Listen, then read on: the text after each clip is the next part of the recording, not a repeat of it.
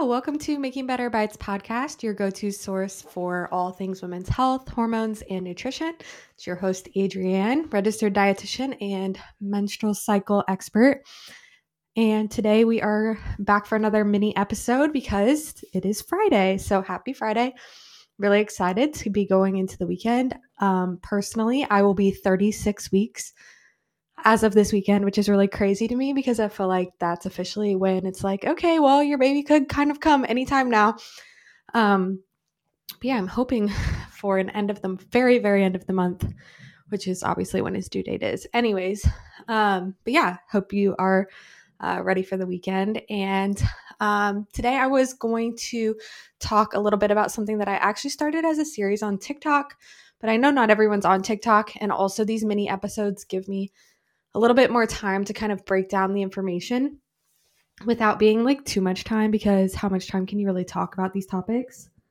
I mean, I guess I could ramble probably for quite a while, but I feel like it's just something that can be brief. Um yeah, so I am starting then with the overall concept being the way that beauty standards are ruining women's hormones just different things that people feel like have they have to do to keep up with beauty standards for women, but also um, just the way that different trends and habits are developed for people that aren't necessarily positive in the name of like beauty, I guess. And not necessarily always beauty, but I think you understand what I mean. Um, so, the first one that I was going to talk about is having an obsession with eating healthy foods.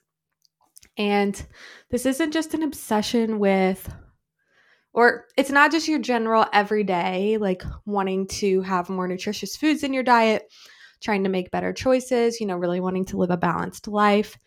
It's truly becomes obsessive in wanting to only have health foods, feeling like you have to only eat foods that are considered to be healthy and cutting all other foods out of your diet completely, or feeling stressed or overwhelmed by eating foods that aren't considered healthy. And a lot of this comes from like the clean eating trend too, where um, I know a lot of like women my age in their 20s or entering their 30s, especially who are like influencers on social media, talk a lot about clean eating and looking for foods that are really clean or have clean ingredients.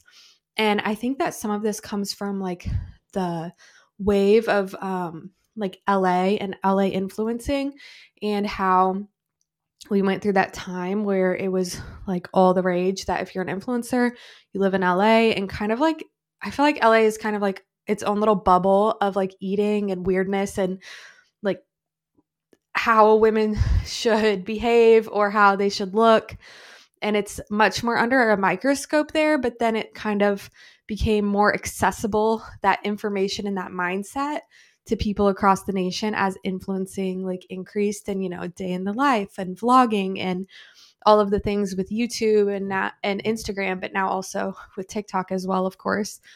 And um yeah so the clean eating became even more obsessive. And actually uh, can come, you can kind of wrap all of this obsession into a concept that began or was coined in the late 90s called orthorexia. And orthorexia is actually a type of an eating disorder. So I know a lot of people have heard of like bulimia or anorexia, but orthorexia is an eating disorder that um, revolves around this exact concept of only wanting to eat healthy and having an obsession with healthy food and not eating if it's not a health food. And the problem with this, well, there's a lot of problems, whether it's developed into a full blown eating disorder or if it's just like patterns that are beginning in your mind and kind of what you're beginning to focus on is that it can lead to a lot of feelings of isolation because you are no longer participating in as many meals with your peers or your family. Um, it can lead to a calorie deficit because health foods that are clean don't have as much calories typically because um, just the way they're produced and the whole concept behind clean eating. So um, you might not be eating enough, or you're not eating enough because you've cut out so many foods from your diet, but those clean, healthy foods aren't always accessible to you. And you panic and you just don't eat because you don't have your um, safe health foods in your presence. Um, so you're not getting as much protein, as much carbs, as much fats, and then you're losing on vitamins and minerals because you're not eating. And like I said, you're just not getting enough calories. And as we know, you have to eat enough for your body to feel safe to have a menstrual cycle. So, for a lot of reasons, it can cause problems for your cycle as well as, like I said, mentally and emotionally. It's really isolating. It adds a lot of stress and pressure to your life because um, you're constantly having to think about these health foods and eating healthy foods. And um, that mental stress also causes stress for your body physically and can cause stress that then leads to increased cortisol levels, which we know are not good for your hormones as well.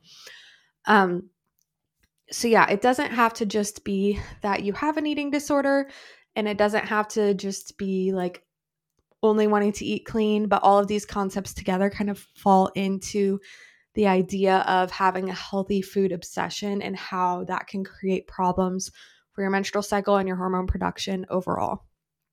So, that's kind of my first introduction into how beauty standards for women are wreaking havoc on your hormones or ruining them for you. So, yeah, that's it. um, if you are on TikTok, you can come and find me there at betterbites underscore RDN. Linked in my show notes always, as well as on Instagram. And then I have other tools and things that I've developed that are also in my show notes if you are interested in that. But I think that's all I have for you for today. Oh, also make sure you're subscribed to the podcast and share it with friends, family, your social media pages, whatever you feel comfortable with. I appreciate you as a listener. And I hope you have an amazing weekend. And I hope that this has helped you to make better bites.